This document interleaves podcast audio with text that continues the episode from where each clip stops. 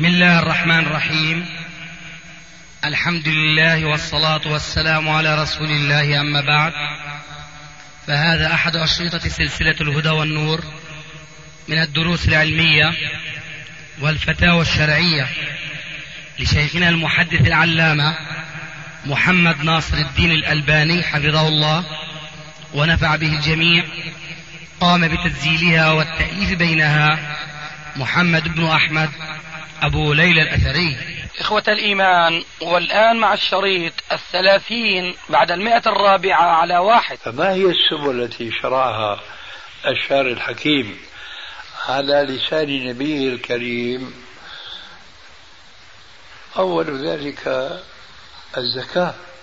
كما قال تعالى خذ من أموالهم صدقة تطهرهم وتزكيهم بها. الأموال التي يفرض عليها الزكاة تنقسم إلى قسمين. قسم لم يكلف الشارع الحكيم الدولة بجمعها وتحصيلها وهي النقدان الذهب والفضة. آه، زكاة هذين النقدين يعود إخراجها إلى المكلفين.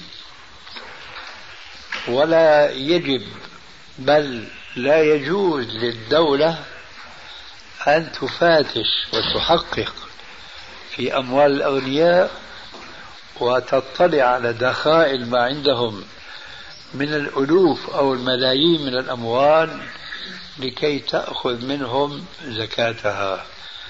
ما دام الأموال هي من النقدين. القسم الثاني وكل الشارع الحكيم أمر جبايتها إلى الدولة وهي زكاة المواشي وزكاة الحبوب والثمار. على تفصيل معروف في كتب الفقه. الآن ماذا تفعل أكثر الدول الإسلامية؟ لقد أهدرت طريقة جمع الأموال ووضعها في خزينة الدولة الطريقة المشروعة في كتاب الله وسنة رسول الله وطريقة المسلمين. ولذلك فالدولة لا تستطيع بطبيعة الحال أن تعيش دون مال.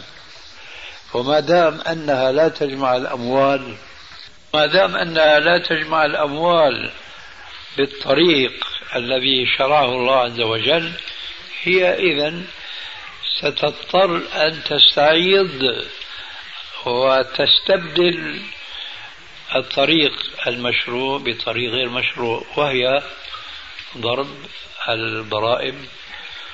وهذه من الأمور التي تحقق مصلحة للدولة ولكن على طريقة مخالفة لطريقة الرسول صلى الله عليه وآله وسلم. فحق على هؤلاء الذين تركوا الطريق المشروع المعروف عند المسلمين قاطبة في جلب الأموال إلى خزينة الدولة إلى طريق غير مشروع حق فيهم قوله تبارك وتعالى لليهود الذين نزعم نحن أننا نريد محاربتهم ثم نفعل فعلهم. ماذا فعلوا؟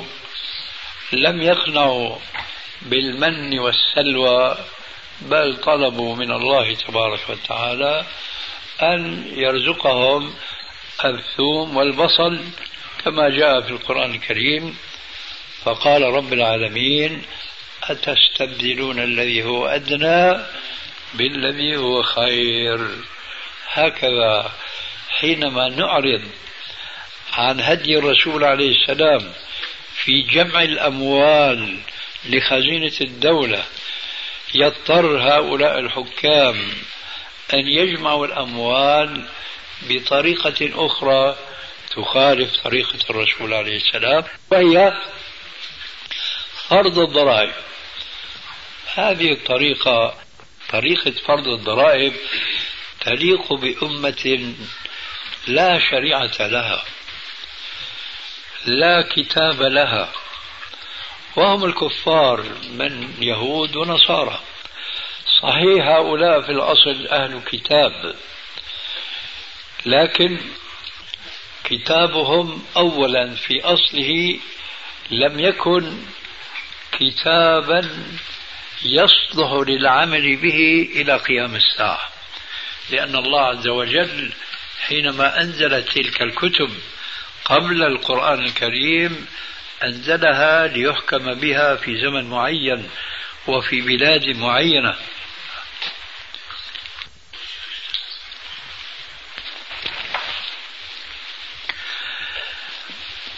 فلو أراد اليهود والنصارى اليوم أن آه، يستبدلوا الضرائب بشريعة عندهم لا يجدونها.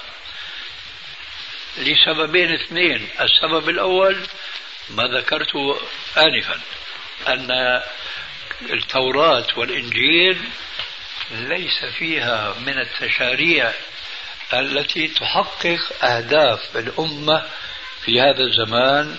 كما يوجد في الإسلام.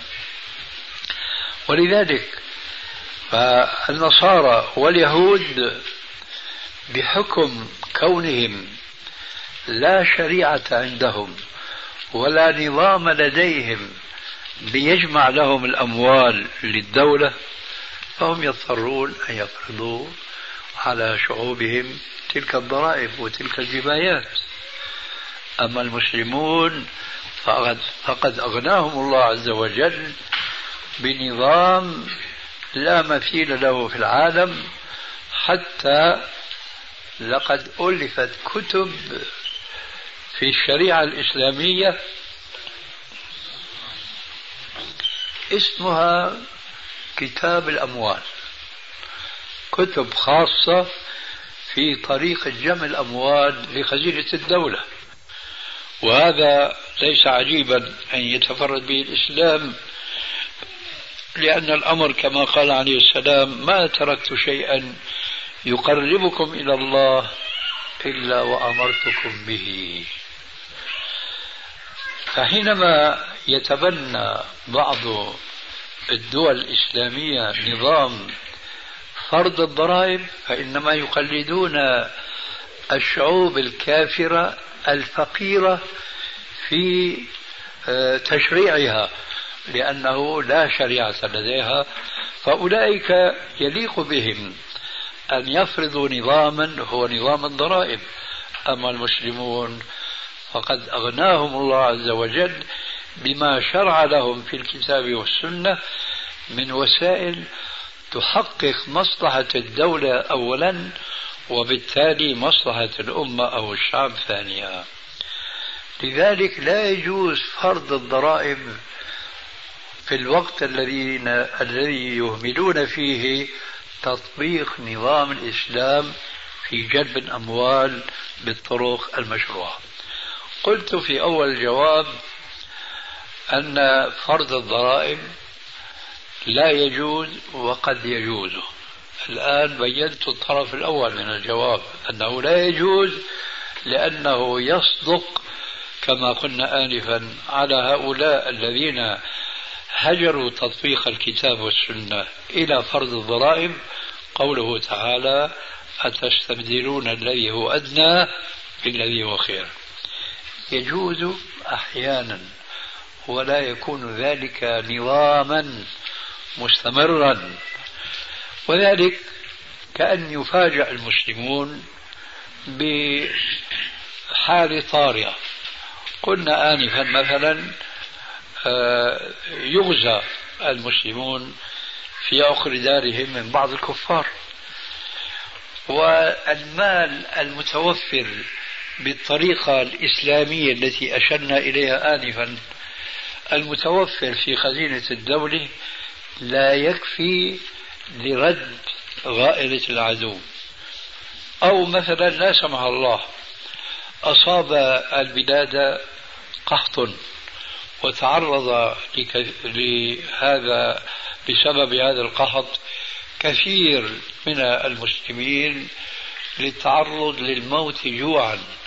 وما يوجد في خزينة الدولة من الأموال لا يكفي لإغاثة هؤلاء الناس فتفرض الدولة والحالة هذه ضريبة مؤقتة ولا يصح أن تكون ضريبة أبدية مستمرة.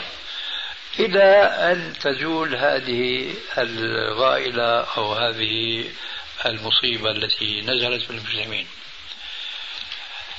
هذه مصلحة تحقق بوسيلة جديدة لأننا نحن ما قصرنا في اتخاذ الوسائل المشروعة. من هنا نتوصل إلى ما ذكره بعض العلماء أن السبب الذي حدث بعد النبي صلى الله عليه وآله وسلم ويحقق مصلحة آه، شرعية يجب أن ندرس هذا السبب. هل هو سبب نحن لسنا آه، بسبب تقصيرنا في تطبيق شريعة ربنا؟ تقصيرنا هذا هو الذي أدانا إلى أخذ الأخذ بهذا السبب أو ليس الأمر كذلك؟ فإذا كان نحن سبب تقصيرنا هو السبب في الأخذ بهذه الوسيلة ولا يجوز الأخذ بها.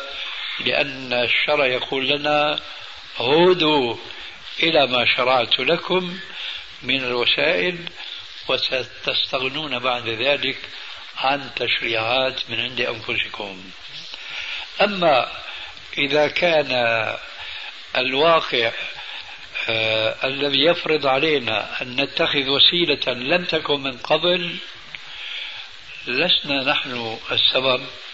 كما ضربت لكم مثلا في آه هجوم مثلا كافر على بلاد المسلمين أو نزول مثلا آه قحط أو بلاء على طائفة من بلاد المسلمين ثم لم يوجد في خزينة الدولة ما يكفي لدفع هذه الغائلة أو المفسدة فحينئذ يجوز للحاكم المسلم أن يفرض ضريبة مع ملاحظة العدل في تطبيق هذه الضرائب ولا تكون أيضا كهذه النظم التي لا تفرق بين غني وفقير.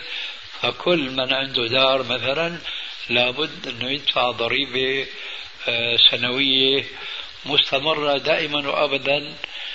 هذه الضرائب كما قلنا آنفا ما كانوا بحاجة إليها لو أنهم جمعوا أموال الزكاة والتركات التي لا ورث لها والوصايا التي والأوقاف وإلى آخره ووضعت في خزينة الدولة لاستغنت بذلك عن جعل نظام اسمه نظام الضرائب. فإذا باختصار نقول الوسيلة التي يراد تحقيق مصلحة بها إما أن تكون قائمة في عهد النبي صلى الله عليه وسلم. هذه الوسيلة ولم يأخذ بها فلا يجوز لنا أن نأخذ بها. والحالة الثانية أن هذه الوسيلة ما كانت معروفة في عهد الرسول عليه السلام لكن حدثت الآن.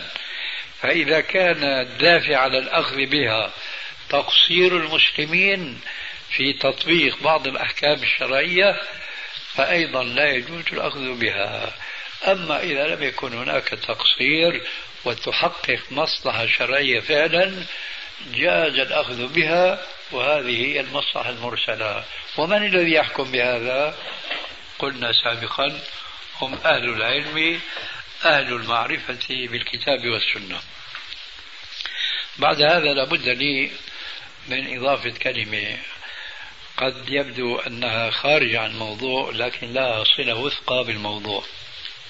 وهو قلت آنفا أن الوسيلة آه، إما أن تكون حدثت أو كانت من قبل موجودة. من الذي يحكم بأن بأنها كانت موجودة من قبل أو لم تكن؟ هو الذي يتتبع سيرة الرسول صلى الله عليه وسلم ويعرف حياة السلف الصالح وكيف كانوا يطبقون شريعة الله تبارك وتعالى هذا الذي بإمكانه أن يقول هذا أمر كان ولم يفعل أو كان وفعل. أما من كان بعيدا عن معرفة السنة بتفاصيلها فهذا لا سبيل له إلى أن يعلم أن هذا الأمر كان في الزمن الأول أو لم يكن. الآن ولا أريد أن أطيل في هذا البيان حينما يقال عن شيء ما إنه بدعة وبغض النظر عن الاختلاف في كونه بدعة حسنة أو سيئة لسنا الآن في هذا الصدد. إيش معنى هذا الشيء بدعة يعني لم يكن في زمن الرسول عليه السلام. من الذي يستطيع أن يقول لم يكن هذا الشيء في زمن الرسول؟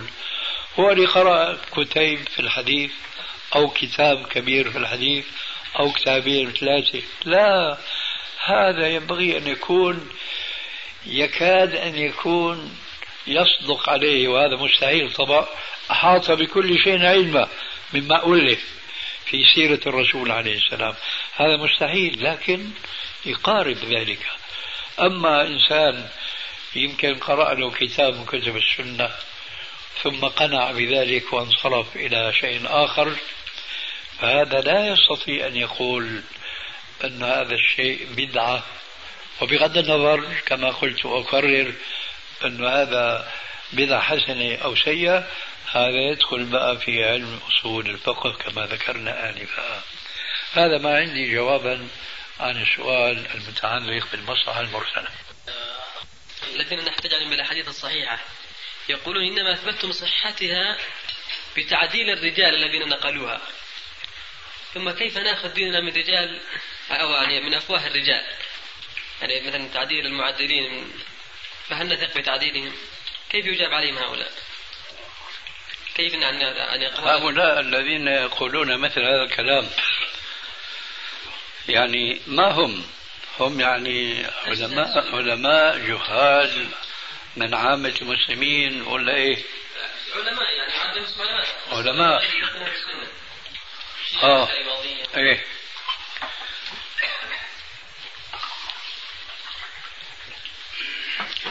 الحقيقة أن هذا النوع من البشر آه،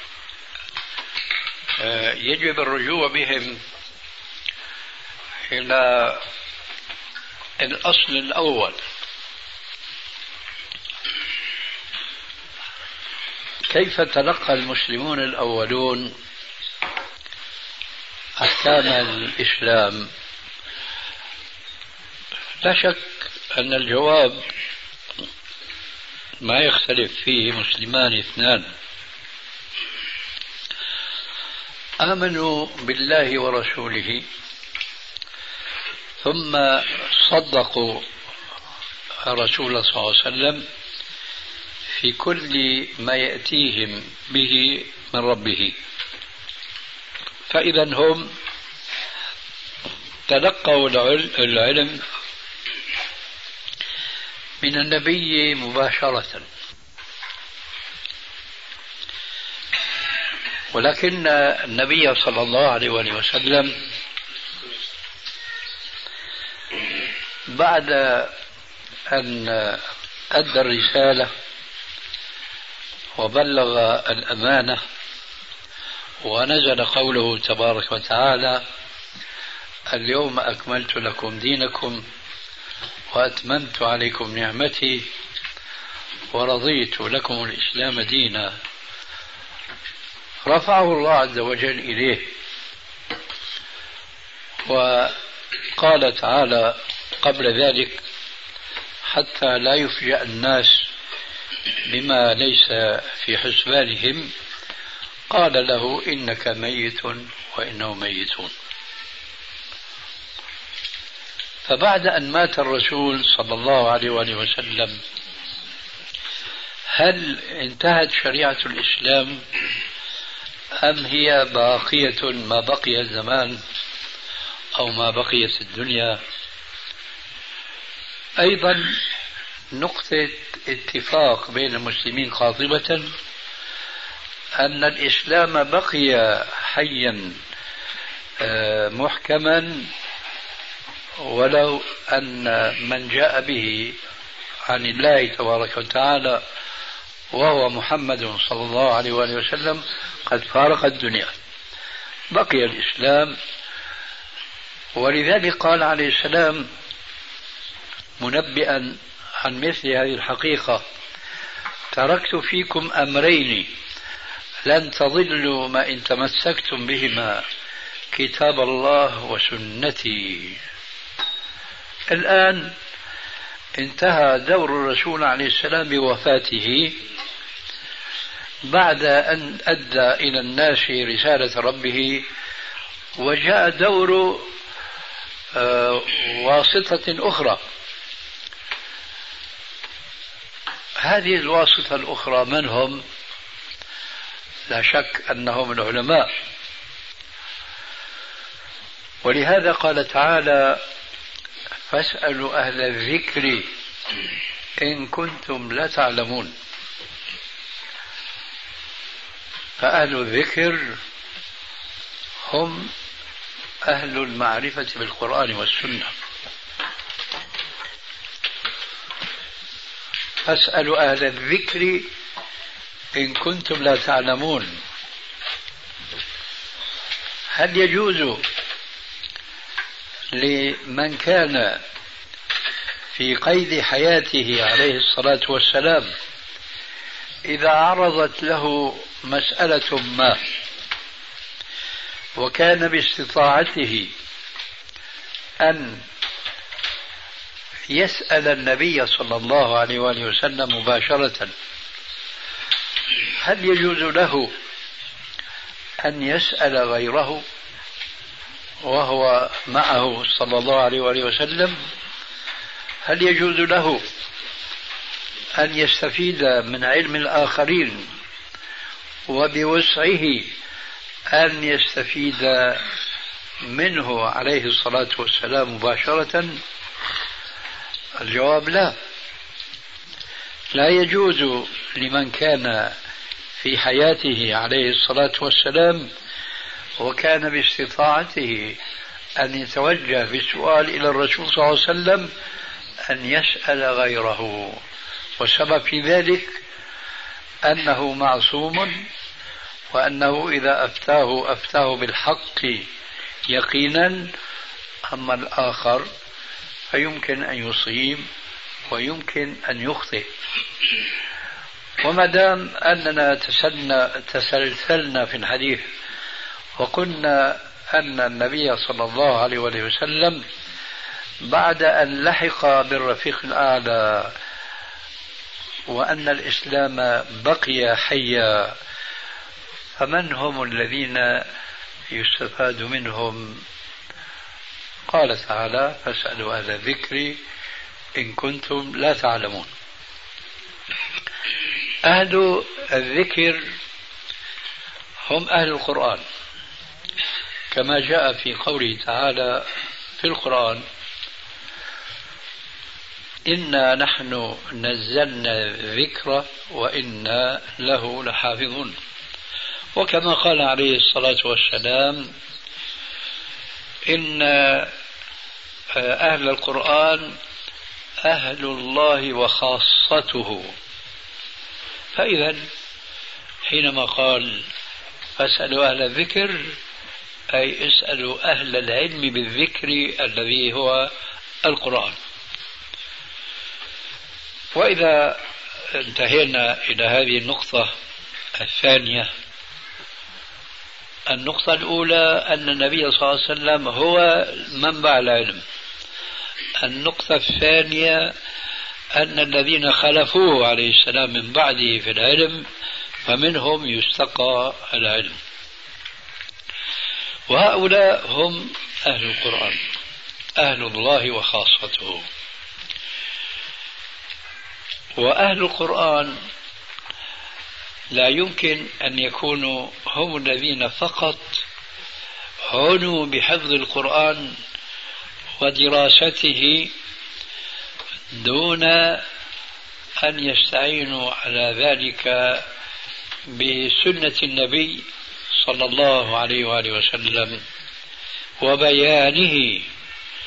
ذلك لأن الله عز وجل قال في كتابه وأنزلنا إليك الذكر لتبين للناس ما نزل إليهم. فهذه الآية تدلنا على أن هناك في الشرع أو في الإسلام شيئين اثنين. الشيء الأول هو القرآن واسمه بنص الآية السابقة مبين. وأنزلنا إليك الذكر لتبين للناس ما نزل إليهم. فهذا القرآن المنزل مبين. وما هو المبين؟ هو الرسول صلى الله عليه وآله وسلم. إذا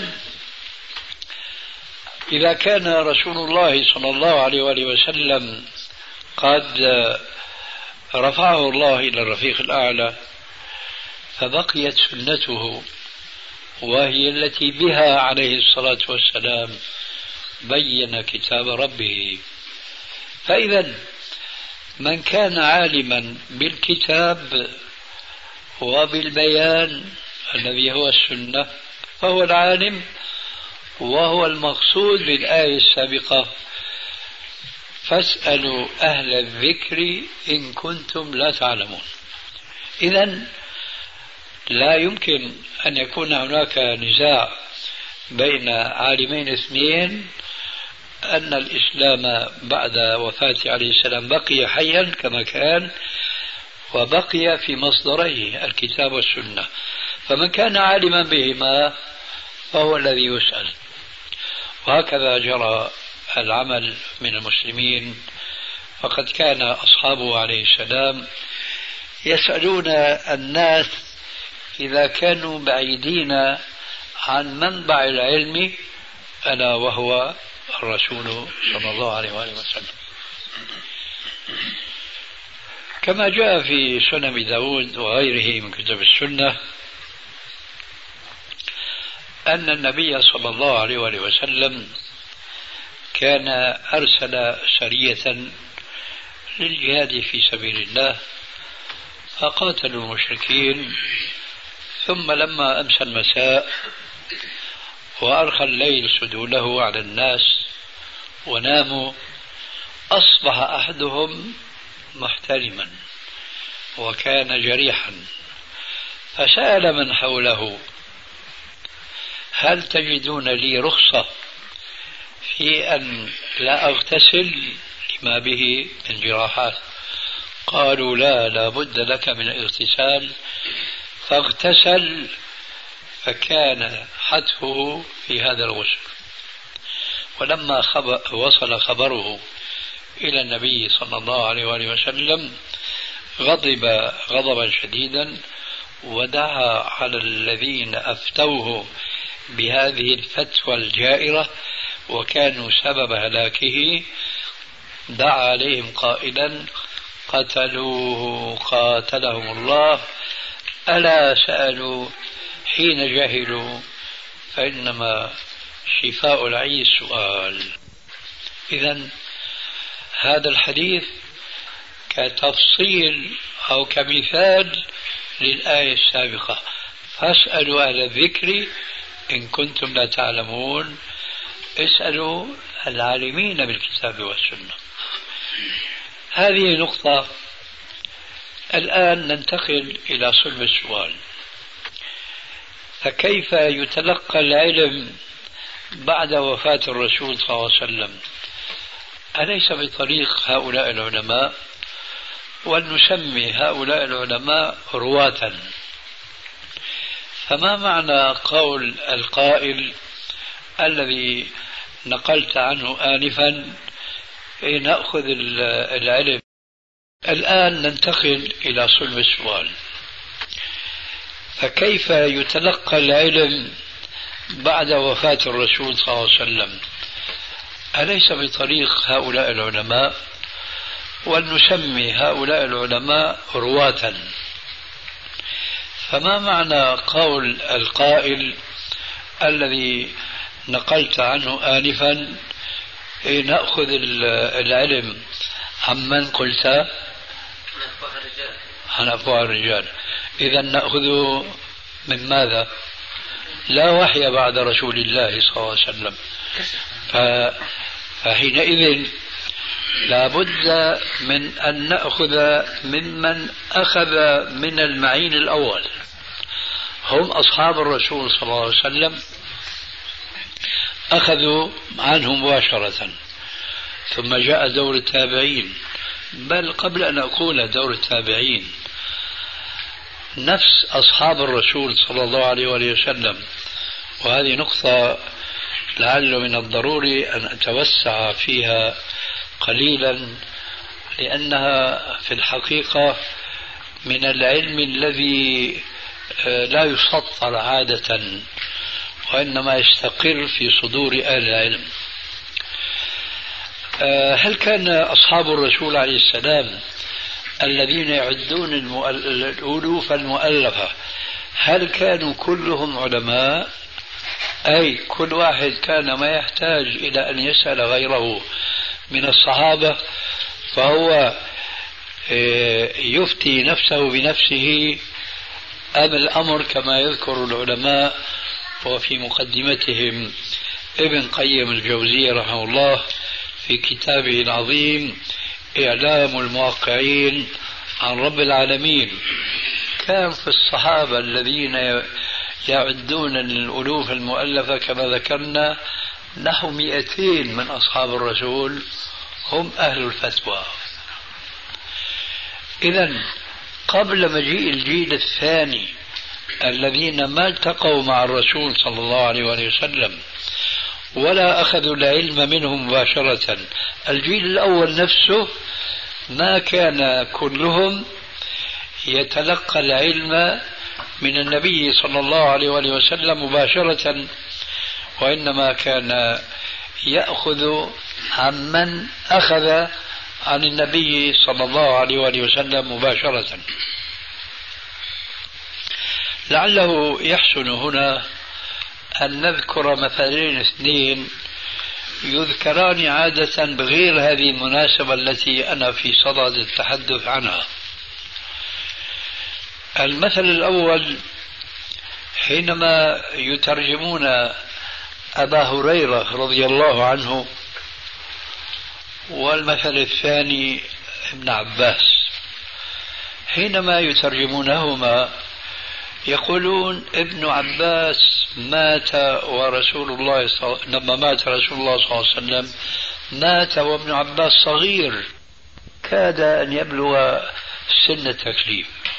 وأبو هريرة مات رسول الله صلى الله عليه وسلم ولم يصحبه إلا نحو سنتين ونصف. فلماذا كان أبو هريرة أكثر أصحاب النبي حديثا؟ كما تشهد كتب الحديث الآن. ولماذا كان عبد الله بن عباس كثير الحديث؟ مع أنه كان صبيا حينما مات النبي صلى الله عليه وآله وسلم. السبب وهنا الشاهد أن الصحابة كان يأخذ بعضهم من بعض. فأبو هريرة هذه الأحاديث التي نقرأها عنه الآن في كتب الحديث.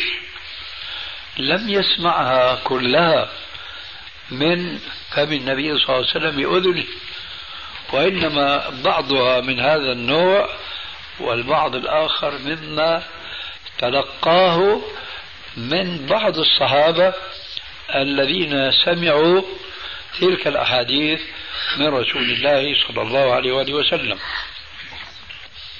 كذلك ابن عباس كان حريصا على أن يتصل بكبار الصحابة ليأخذ منهم ما سمعوه من النبي صلى الله عليه وآله وسلم ولذلك كان كثير الحديث.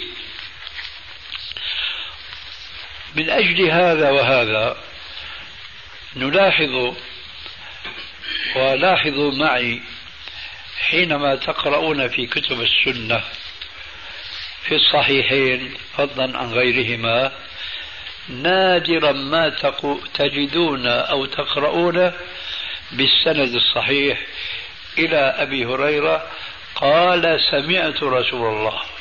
نادر. وإنما تجدون يقول قال رسول الله.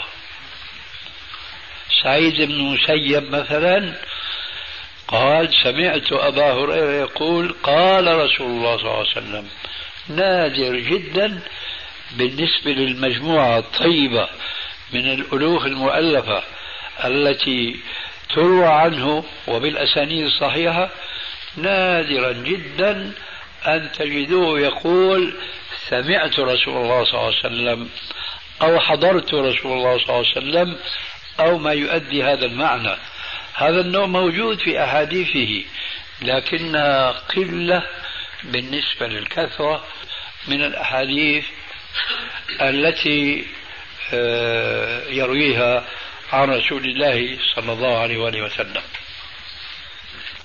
وهذا الواقع أي كون أبي هريرة لم يسمع كل أحاديثه عن الرسول عليه السلام مباشرة يكون سببا لجدل فقهي بين بعض العلماء في عهد الصحابة أو من بعدهم.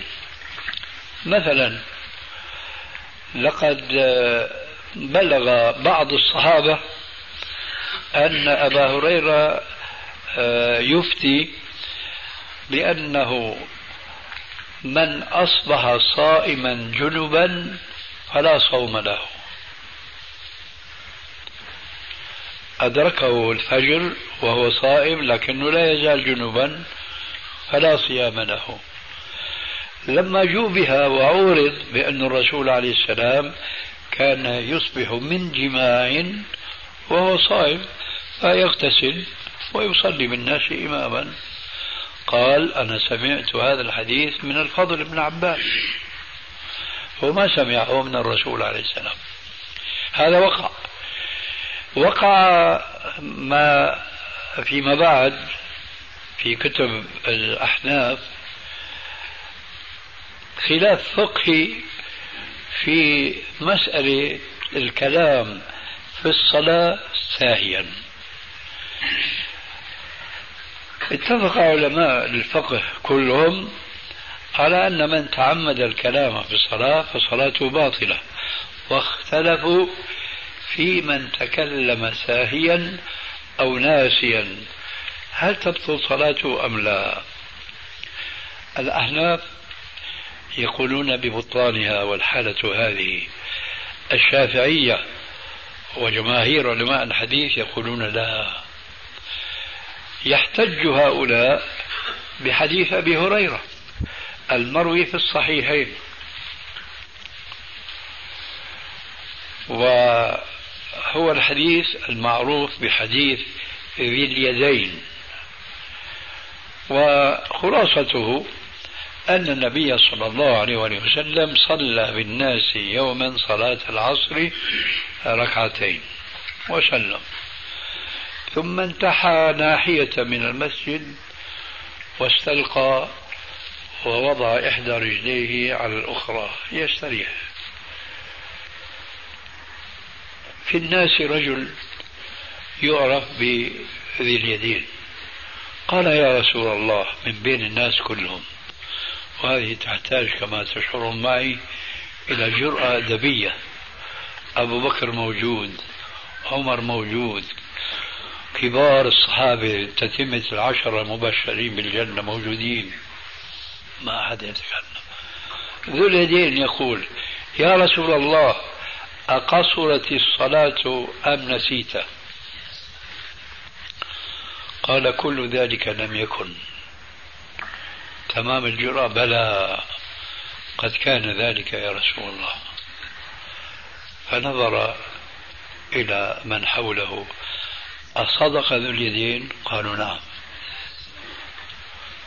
فانتقل إلى مكان الصلاة وأنا أتعمد أن أقول إلى مقامه وليس إلى محرابه لأنه لم يكن ثمة إحراب في زمان الرسول عليه السلام والمحاريب في المساجد من البدع التي تسربت إلى المساجد من الكنائس مع الأسف الشديد. فالرسول عليه السلام عاد إلى مصلاه إلى مكانه فصلى ركعتين ثم سجد.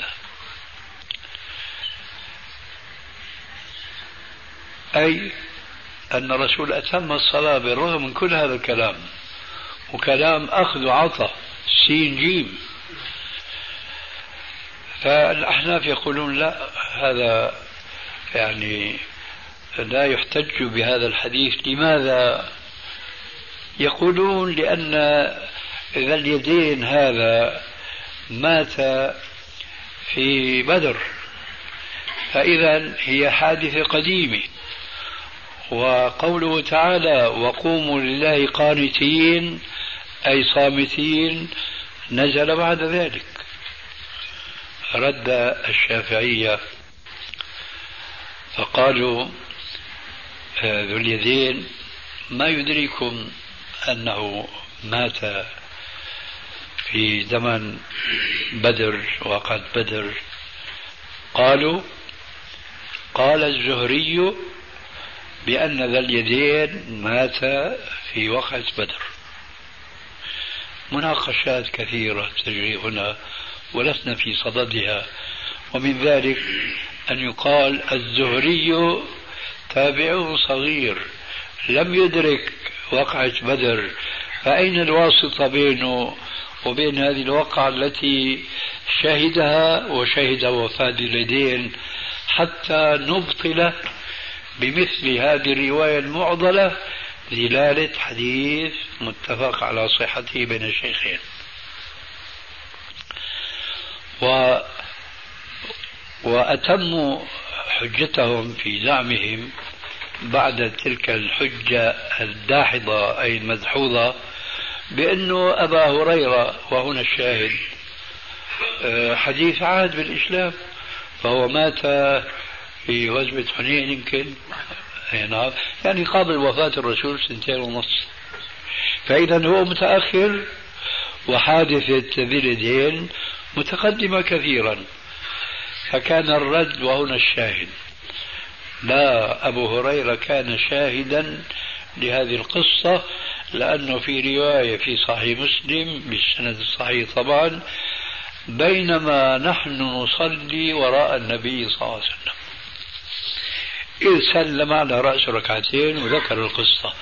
إذا هذه القصة ليست كأكثر أحاديث الرسول التي سمعها بالواسطة لا هذه شهدها الشاهد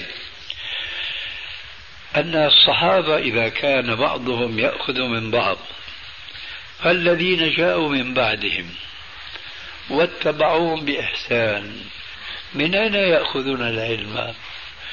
إذا كان أصحاب النبي صلى الله عليه وسلم الذين لم يتح لهم أن يتلقوا كل ما علمه الآخرون من النبي مباشرة وإنما أخذوه ممن؟ أخذوه من الرسول عليه السلام. التابعون لا سبيل لهم إلى أخذ العلم إلا من هؤلاء الصحابة. وهكذا دواليك التابعون. يجب أن نتصور هذه الحقيقة وهي أيضا مهمة جدا. العلم الذي جاء به الرسول عليه السلام عن الله محصورا في كتاب الله وفي سنة رسول الله صلى الله عليه وآله وسلم هذا العلم كله انتقل إلى القرن الأول وهم صحابة الرسول عليه السلام. ما ضاع منه شيء إطلاقا لكن ضاع شيء منه بالنسبة لبعضهم. أما بالنسبة لمجموعتهم يستحيل أن يضيع شيء من هذا العلم.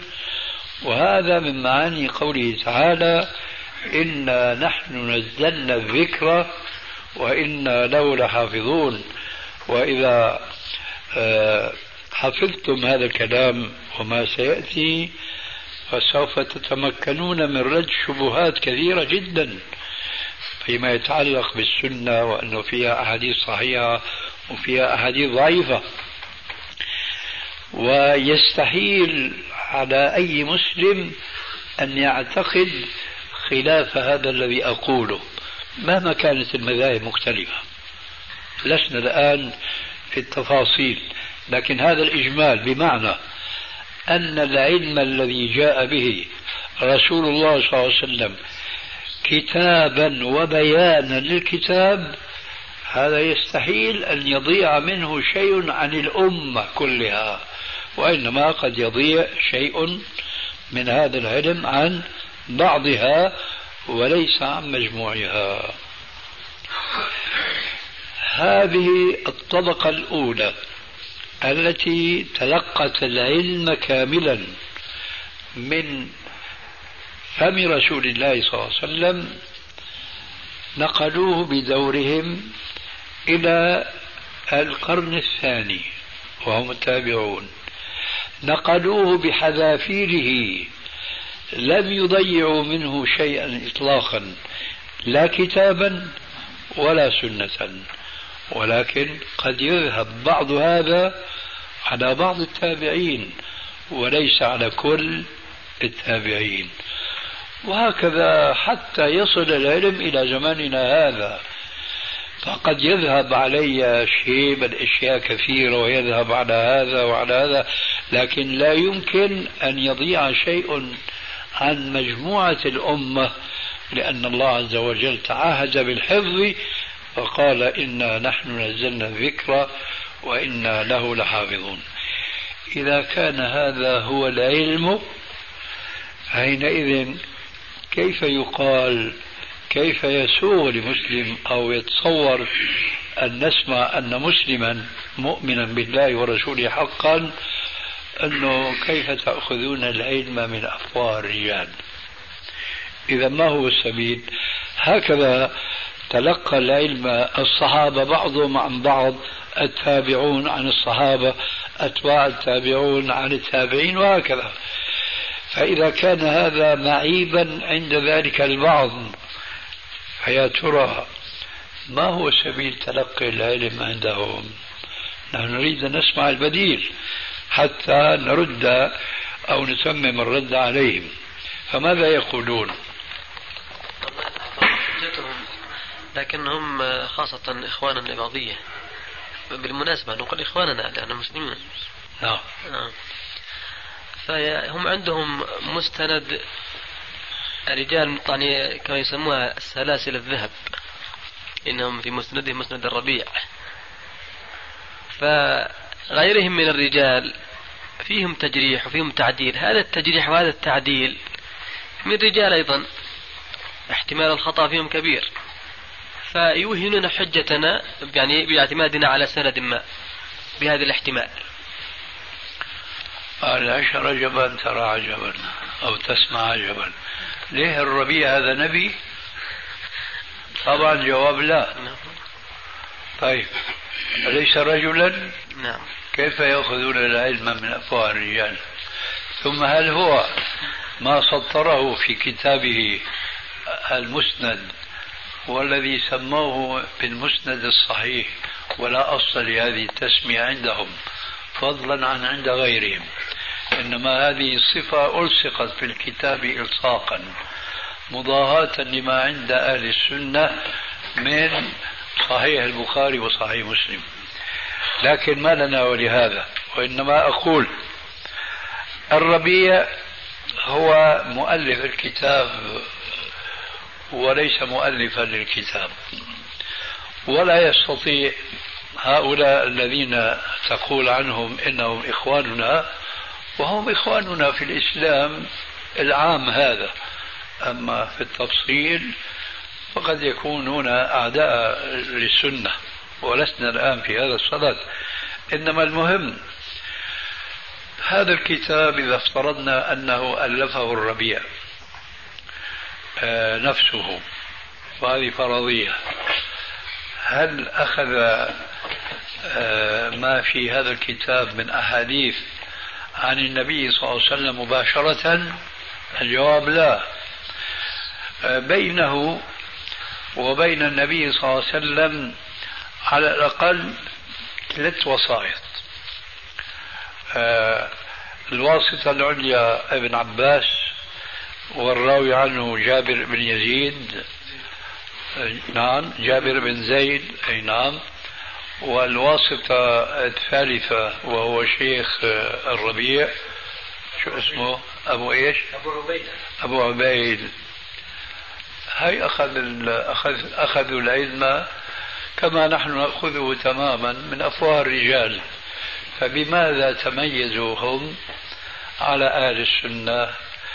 لا العكس تماما. أهل السنة تميزوا عليهم بالعلم الذي هم لا علم عندهم به إطلاقا. وهذه فرصة يجب أن أغتنمها.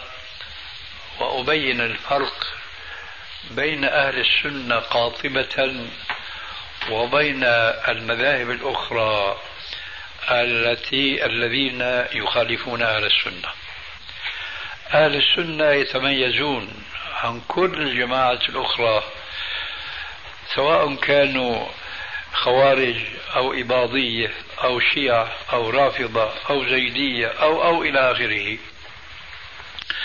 أنه ليس عندهم شيء اسمه علم أصول الحديث وليس عندهم كتب الجرح والتعديل. ولئن وجد شيء من ذلك فهي مقطوعة الصلة بينهم وبين الذين يوثقون. أي الموثق كان في القرن الثاني مثلا أو الثالث مثل هذا الربيع ومثل أبو إيش قلت؟ حميد أبو عبيدة نعم. ويوجد رجال آخرون لكن أكثر أحاديث هذا المسند تدور على هذا الإسناد. أين ترجمة أبو عبيدة هذا؟ لا يجدون كتابا. يمكن أن يكون الموثق له معاصرا له. بل وبينه وبينه قرن من الزمان مئة سنة. بل وبينه وبينه مئتا سنة. لا شيء أبدا من هذه الكتب. فهم فقراء في مادة علم الجرى والتعديل ولا يستطيعون إن جرحوا أو عدلوا إلا أن يعتمدوا على أهل السنة. هذه خسارة كبيرة جدا وتجعل مذهبهم معرضا ليصبح هباء منثورا لأقل مناقشة علمية لو جرت بين رجل من أهل السنة عالم بأصول العلم الصحيح وبين واحد من أولئك الذين يتبجحون ويتشبعون بما لم يعطى. لو أردنا أن نبحث في فقههم في شرح كتابهم الذي هو الكتاب الوحيد عندهم وهو مسند الربيع. تجد الشارح منهم وفيهم يعتمد على كتب أهل السنة.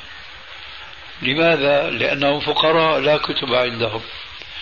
ولذلك فأنا أعجب ما أتعجب منه أنهم يظلون يتعصبون لمذهبهم ضد مذهب أهل السنة وهم يشعرون من قرارة نفوسهم أنهم لا يستغنون أبدا عن كتب أهل السنة ولكنهم يستغنون كلما رأوا حديثا في صحيح البخاري يوافق ما عندهم من فقه أو رأي أو عقيدة عضوا عليه بالنواجذ.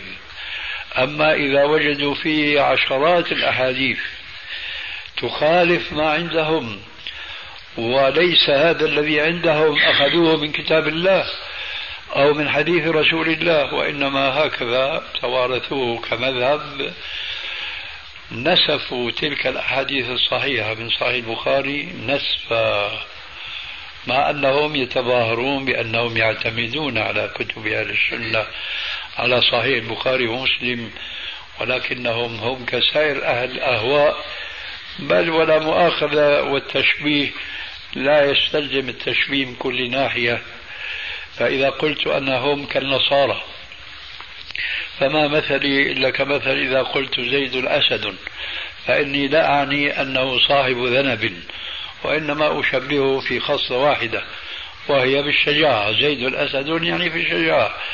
فأقول هم كالنصارى من هذه الحيثية أنهم يدرسون القرآن ويدرسون السنة ثم يأخذون من هذين المصدريين الإسلاميين ما يوافق أهواءهم وما سوى ذلك لا يهتمون به ولا يلتفتون إليه بل يصدون عنه صدودا. ليس هكذا ينبغي أن يكون المسلم.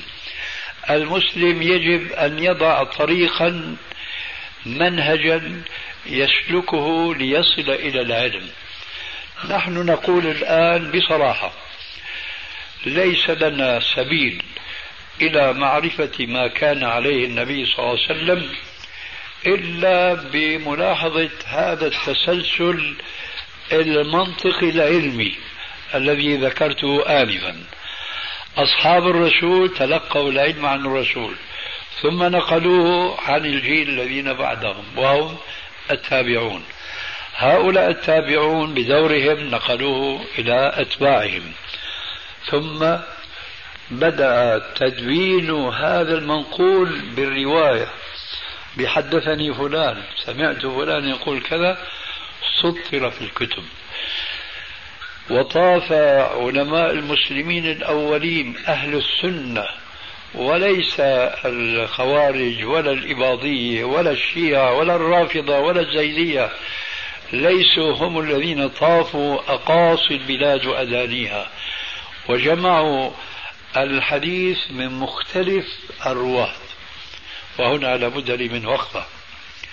نحن نعلم بضرورة ما يحدثنا التاريخ الذي لا شك ولا ريب فيه أن أصحاب النبي صلى الله عليه وسلم لم يكونوا كلهم في المدينة. فمنهم من كان يعيش في مكة منهم من كان يعيش في الطائف ومنهم أهل البوادي جاء فلان وبايع الرسول عليه السلام ثم رجع إلى قومه. فأصحاب الرسول في عهد الرسول ما كانوا كلهم مجتمعين في مسجد الرسول في مدينة الرسول وإنما كانوا متفرقين في البلاد التي هي الجزيرة العربية. وبعد ذلك لما بدأت الفتوحات الإسلامية تتسع دائرتها تفرق أصحاب الرسول عليه السلام في هذه البلاد القاسية والبعيدة. وتعلمون أنهم وصلوا ما شاء الله إلى فارس وفيما بعد وصلوا إلى الصين وصلوا إلى المغرب إلى الأندلس اللي اسمها أسبانيا الآن.